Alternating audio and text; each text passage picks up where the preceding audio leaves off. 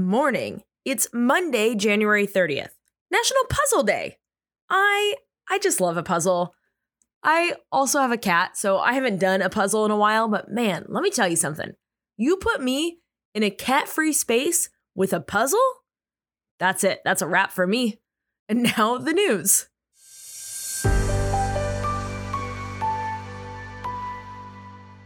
We start as we start here in America with news of yet another mass shooting. At least 3 people were killed and 4 more were injured in a Benedict Canyon shooting that police believe was targeted. Benedict Canyon is just a little north of Beverly Hills in Los Angeles. The suspect or suspects remain at large. So here's hoping that changes by the time you're hearing this.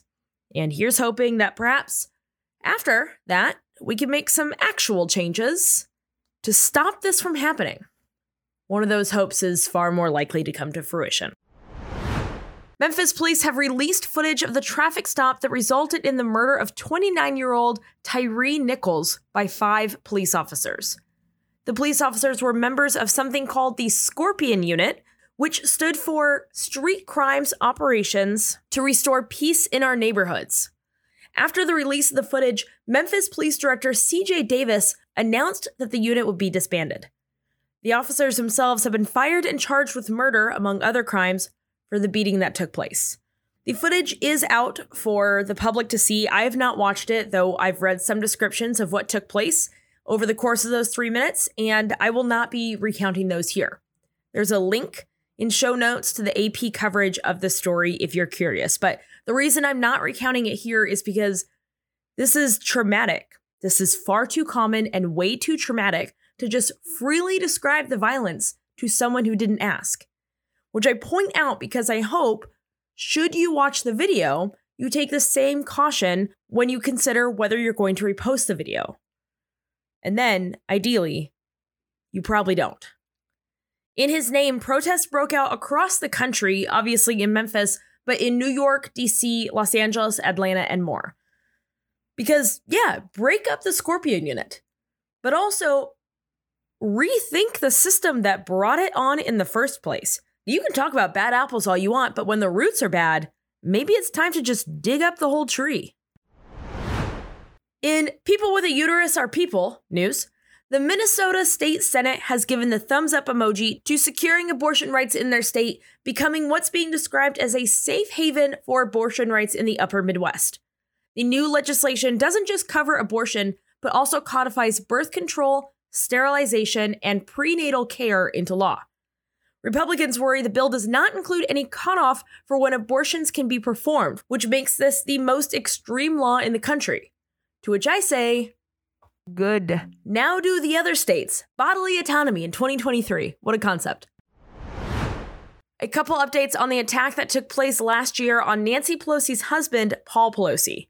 First, on Friday, footage of the attack was released, as was the 911 call and initial police interview of the attacker, David DePape.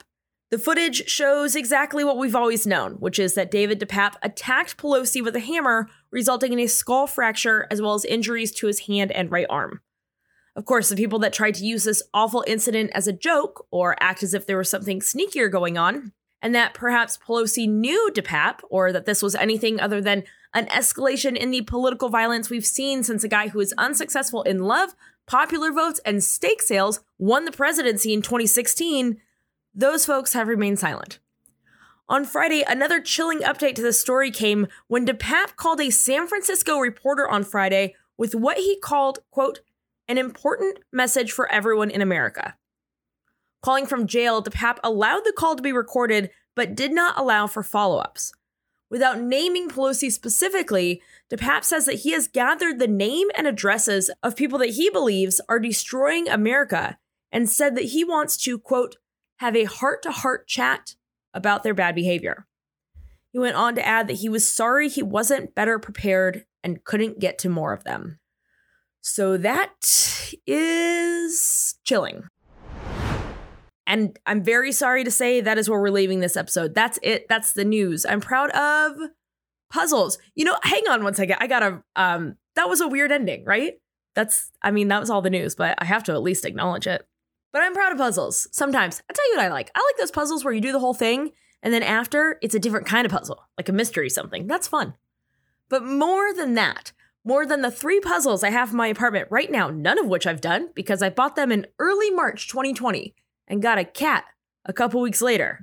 But because you also love attention and are deserving of it, I'm proud of you.